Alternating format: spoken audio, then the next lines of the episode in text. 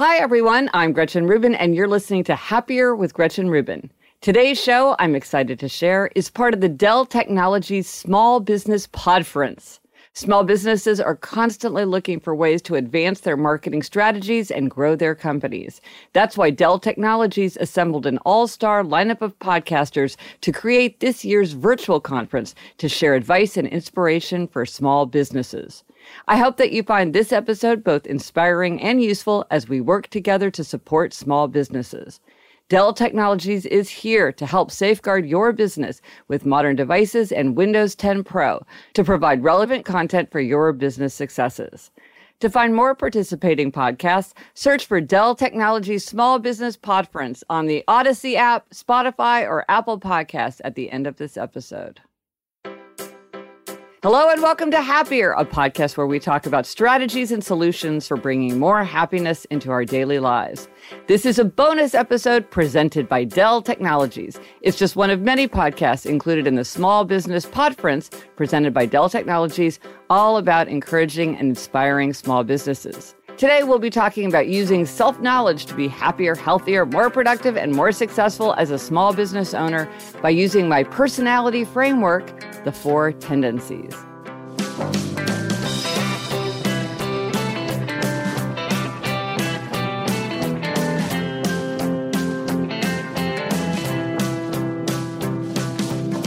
I'm Gretchen Rubin, a writer who studies happiness, good habits, and human nature.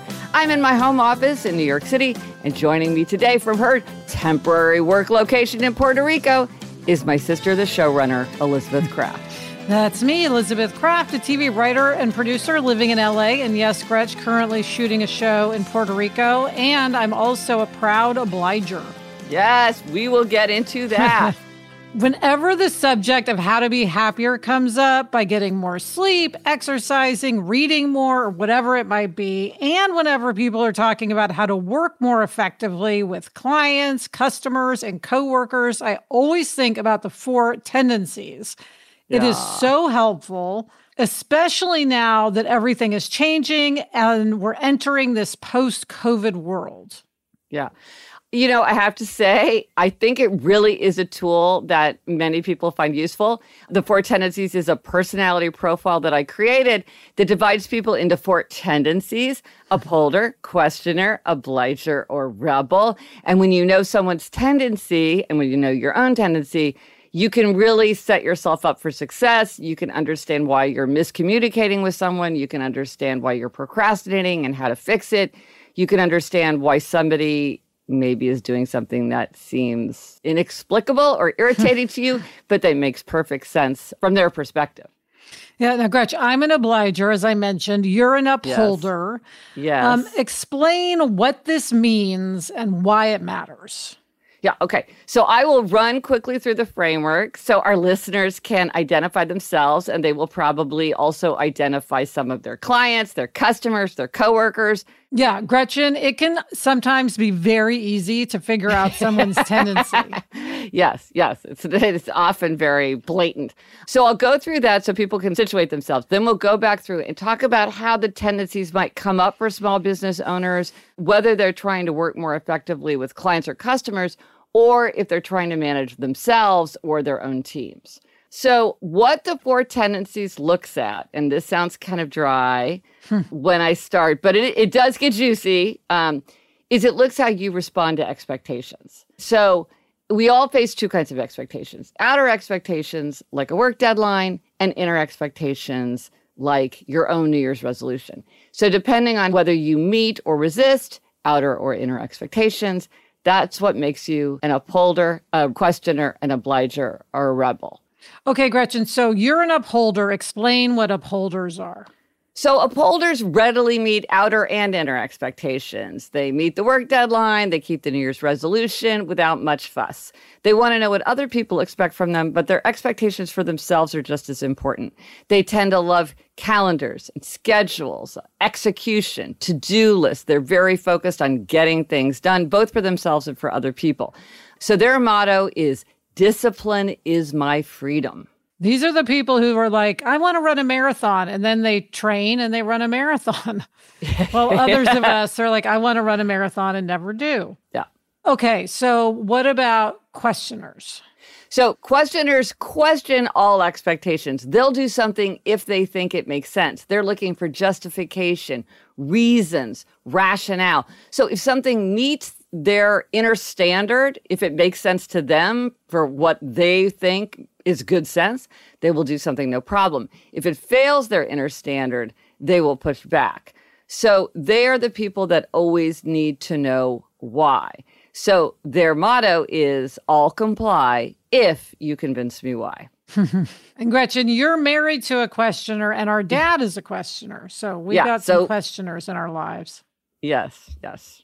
Okay, and then what about obligers? I'm an obliger, and that's a the biggest category. That is. For both men and women, obliger is the biggest tendency. And yes, you're an obliger. And obligers readily meet outer expectations, but they struggle to meet inner expectations. So I got my first insight into this tendency when a friend said to me, you know, it's strange. I know I'm happier when I exercise. And when I was in high school, I was on the track team, and I never missed track practice. So why can't I go running now? Well, when she had a team and a coach expecting her to show up, no problem. But when she was trying to go running on her own, it was a struggle. So the key for obligers, and Elizabeth, we've talked about this so many times, the key for obligers is outer accountability. If you want to read more, join a book group. If you want to exercise more, you work out with a friend who's annoyed if you don't show up. You work out with a trainer. You uh, take your dog for a run who's so disappointed if she doesn't get to go. You raise money for a charity. You think about your future self. You need that outer accountability. It's not self-care. It's not motivation. It's not getting clear on your priorities. It's outer accountability. So their motto is, you can count on me, and I'm counting on you to count on me. And finally, Gretchen, the most intriguing tendency, the rebel. Tell us about rebels. Yes, this is the smallest tendency, though it's it's a conspicuous tendency. It's a small tendency, and I think it's often the most misunderstood tendency because it's the most unlike the other three tendencies. Mm. So rebels resist all expectations, outer and inner alike. They want to do what they want to do in their own way and in their own time. They can do anything they want to do. They can do anything they choose to do. But if you ask or tell them to do something, they're very likely to resist. And typically they don't tell themselves what to do. Like they don't decide that they're going to sign up for a ten a.m. woodworking class on Saturdays because they think, I don't know what I'm going to want to do on Saturday. And just the idea that someone's expecting me to show up is going to bug me. Um, so their motto is, you can't make me and neither can I. Except as we discussed, rebels can do whatever they want to do. Oh, it's a powerful, powerful tendency. A lot of times people are like, well, what's the best tendency or the most successful tendency or the happiest tendency?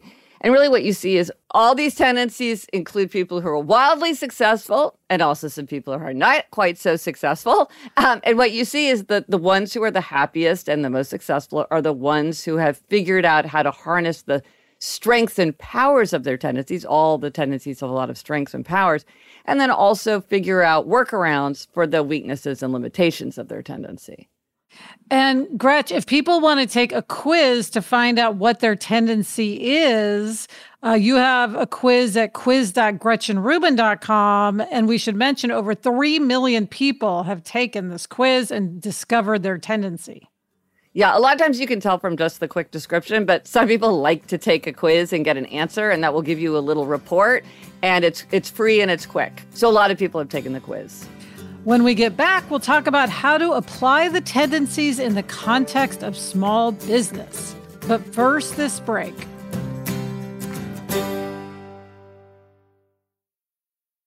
This episode is just one of many podcasts included in the Small Business Podference presented by Dell Technologies. This podcast conference has been created to encourage and inspire small businesses while covering topics like new business strategies, influencer marketing, and beyond. Learn from top names in the podcast world, like Jill Schlesinger from Jill on Monday, Rhett and Link of the Ear Biscuits, and many more. To find more participating podcasts, search Dell Technologies Small Business Podference on the Odyssey app, Spotify, or Apple Podcasts at the end of this episode. Gretchen, I absolutely love talking about how small business owners can use the tendencies mm, um, because yeah. there are so many ways with clients, yeah. with customers, coworkers, team members, for yourself. So how would you say an upholder could use the tendencies? Okay, so what you want to think about if you're dealing with an upholder, whether you're the upholder yourself like me or you're dealing with an upholder, is you want to think, well, upholders are very good at execution. They don't need a lot of supervision. They don't need a lot of accountability. So in that sense, they're very easy to work with. But they can be very rigid. They have an idea of how things are supposed to go, and they can get very focused on the rules and the right way to do something. And they can also feel very uneasy if something isn't exactly on schedule, even if it doesn't matter. So you may say to yourself, well, oh, why is the client seem so uneasy about the fact that we're a few days off when, in fact, we still have plenty of time? Well, if you're dealing with an upholder, a lot of times they can get very focused on the way thing is supposed to be and what the plans are. And they, they often, and I say this as an upholder myself, they find it hard to be flexible. They find it difficult when things are a little bit ambiguous, when it's not clear what the right way forward is, what the rules are. I often find that I'm the person in the room that's always saying, like, let's go over the rules, or I don't understand exactly what I'm supposed to do. When people are like, just, you can just figure it out as we go. And I'm like, no, no, no, I have to understand it all up front. So if you're dealing with somebody, I will say the word rigid often comes up with upholders, you might understand that that is where that behavior is coming from, and just understand that you don't want to argue them out of it. You just want to explain, oh, I hear what you're saying. Let's figure out how to work through this. Yes, because the wonderful thing about an upholder is they'll always come through on their promise. So you get a lot out of a person who's an upholder as well. But they can be judgmental yeah. and then be, and get irritated if things don't always go exactly as planned. And in this world, a lot of times things don't go exactly as planned. And you just want to understand, like, an upholder might struggle with that more, whereas someone like a questioner would be like, well, this doesn't really matter, because in the end, it's fine, whereas the upholder is just sort of uneasy. And what about questioners, Gretch? If you have a small business, how should you think about the questioners in your world? Well, there's two ways to think about it, depending on whether you're dealing with a questioner or you're the questioner yourself. So one thing I would say for people to be aware of, let's say you deal, you're dealing with a client and you're starting to feel defensive because the client keeps asking question after question after question. And you're like, don't you trust my judgment? Or maybe this person is undermining my position. Or maybe you, you're getting impatient because a customer you feel like is slowing down the process. You're trying to move forward and they keep throwing new questions into your path. And you think, well, why is this person being a bottleneck? And one thing to realize is that for questioners, that's how they get on board with something. They really have to believe this is the right way, that decisions are being made for sound reasons. And you may feel drained and overwhelmed by questioners' questions. Many people will say that that happens. And I think if you're on the questioner side, you might want to think, well, is somebody, does somebody seem to be getting drained or impatient because I'm asking too many questions? So do I want to ask those questions in a more constructive way? Maybe I want to write them down instead of putting them on a conference call where everybody's having to sit through it. You want to be aware that some people have a much higher degree of interest in questions and answers than other people.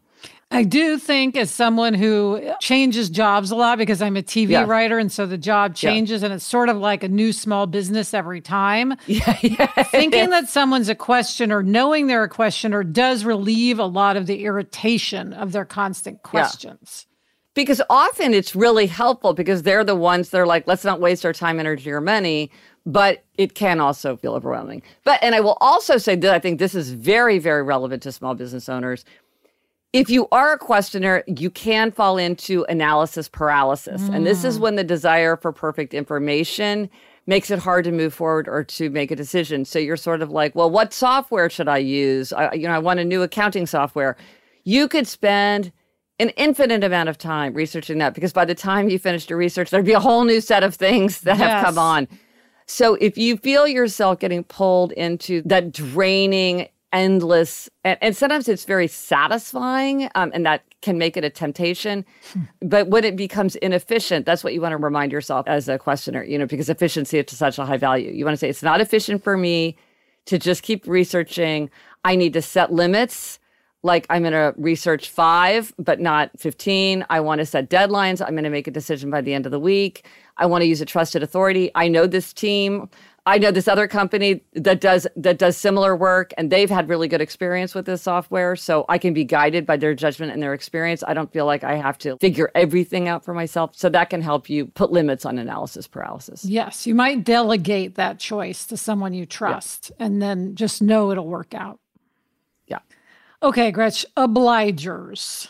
Many, many people are obligers. Yes, we all have to be very aware of obligers because they are a big tendency. You either are an obliger or you have many obligers in your life. And the key thing to remember about obligers is they need accountability. So if you're dealing with someone, it would, might be helpful to say something like, well, I'll give you a call in two weeks to check in. That creates accountability because they know, okay, someone's going to be checking in on me in two weeks. And deadlines, Gretchen. An obliger needs a deadline. So you may think, oh, I'll do it in your own time. I trust you. Yeah. I respect you. But in fact, that obliger wants a deadline. I know I need a deadline. I don't, you know, it just from anybody. I need a deadline. And you can work with the person to set a deadline if you're worried about how will they take it. You could say, what's the right time frame here? Yeah, but you want to always make sure that that accountability is there. And here's the thing to be very aware of, and I think this is something that often comes up with small business owners and obligers in general, if you are an obliger, which is obliger rebellion. Mm. And this is when you meet, meet, meet, meet expectations, and then suddenly you snap and you say, this I will not do. And it can be small and funny, like I'm just not going to answer somebody's emails for two weeks, or it can be explosive, like I'm going to end a thirty-year friendship, or I'm going to quit a job. And the thing about obliger rebellion, you want to watch for yourself or in the people around you for this building resentment and anger, because when obliger rebellion hits, it's an explosion. Obligers often say they feel like they're acting out of character. It can have a lot of consequences. So if you're starting to feel that, you want to figure out, okay, how do I how do I make things work better if I feel like I'm ignored or exploited or taken advantage of? How do I fix that? Because otherwise, maybe I'll fire one of my most important clients, or yes, maybe I'll do something that's very dramatic when I could have intervened earlier to maybe ward off that obliger rebellion. And you want to ward it off in your employees if you have employees. If you have someone who yes, you just go, well, I know they'll do it, they'll do it, they'll yes, do it, they'll do it, and you just go to them time and time again. Yes. That can backfire and, and cause that employee to have obliger rebellion. So you just want to be aware. That is such a good point, because obligers are often the star performers. They are the rock of the world. They're the one that people turn to. They are the ones that come through for you. But right, if you keep really pushing that person to the max, or not distributing work equally so that one person, because they're just willing to say yes, ends up doing a lot more than their share, that lays the groundwork for obliger rebellion. And then you risk losing someone who's very, very valuable to you. So you want to be aware of that possibility. All right. And then, Gretch, talk about rebels, because I think rebels are the trickiest tendency to deal with. They are. And you know what? One thing that I've noticed is that a lot of small business owners are rebels because mm. they don't like to work for someone else. And so they're like, I can do anything I want. So I'm going to I'm going to go off, start my own business, and I'll be wildly successful because I've decided that what I want is to be very, very successful. And so everything that's required for that, I will do. But I do think that sometimes with the rebels, they can get into a situation where something is triggering the spirit of resistance. Mm. Or they can be working with someone else, like a client or a customer, where somehow something that you're doing is triggering the spirit of resistance. And if you're encountering that, one of the things to remember is for rebels, they really want to do what they want. They want to choose the life that they're leading and everything that's happening.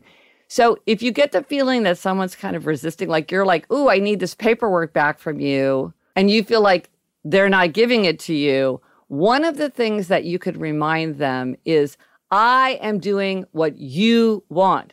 In a way, I am you. I am doing your bidding.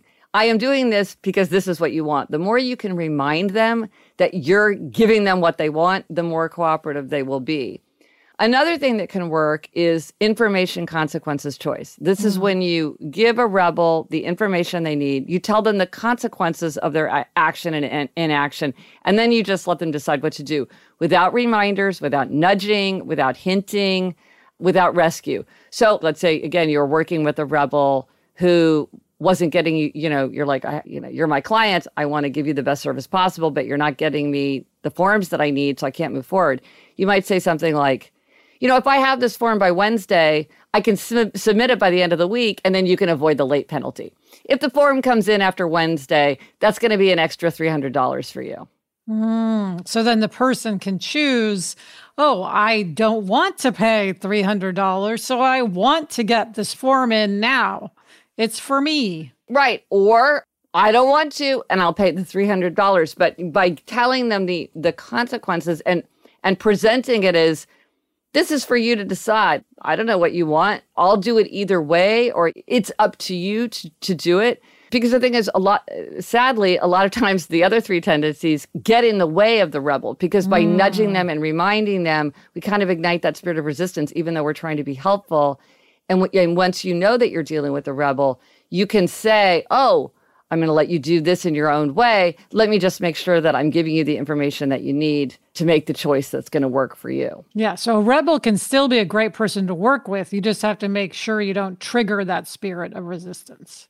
Absolutely. Absolutely. And that's what, and you know, that's what I would say is I think the four tendencies, all of them have strengths. All of them have weaknesses. The weaknesses are usually like the very mm. strengths, like an upholder is really good on execution. That's what makes them rigid. Questioners are really questioning. That's what makes them over question, et cetera. And so I think it's really helpful to think about this, because I think it helps us to show more empathy towards ourselves. Like, oh, why is it that everybody else can use a to-do list, but I can't? What's wrong with me? It's like, there's nothing wrong with you. A lot of times rebels don't like to use to-do lists. A right. lot of times obligers like to use to-do lists instead of to-do lists. That's okay. A lot of people are in the same boat. There's other ways to achieve an aim. And I think it can help us show empathy toward other people. Because like you were saying, when you're working with someone who's a questioner, you can say to yourself, oh, that's just a questioner being questioned. It's not like they're questioning my judgment. Yes. Or like saying, suggesting implicitly that we're all on the wrong path with this series of questions. They're just doing their thing. It's just how they approach the world. Yes. Gretch, I think I need to take the quiz to work tomorrow and have everybody take it and uh-huh.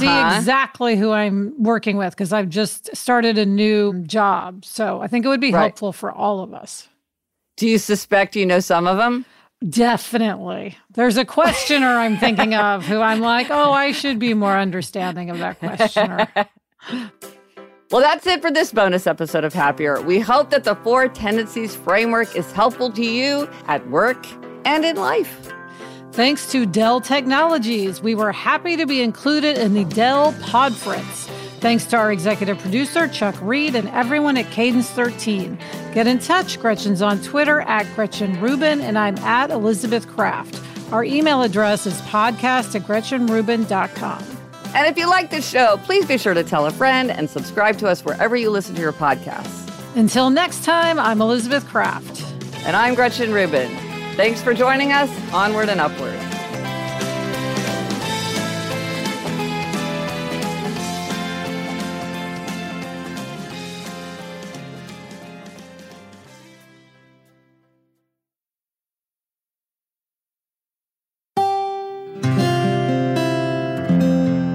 From the Onward Project.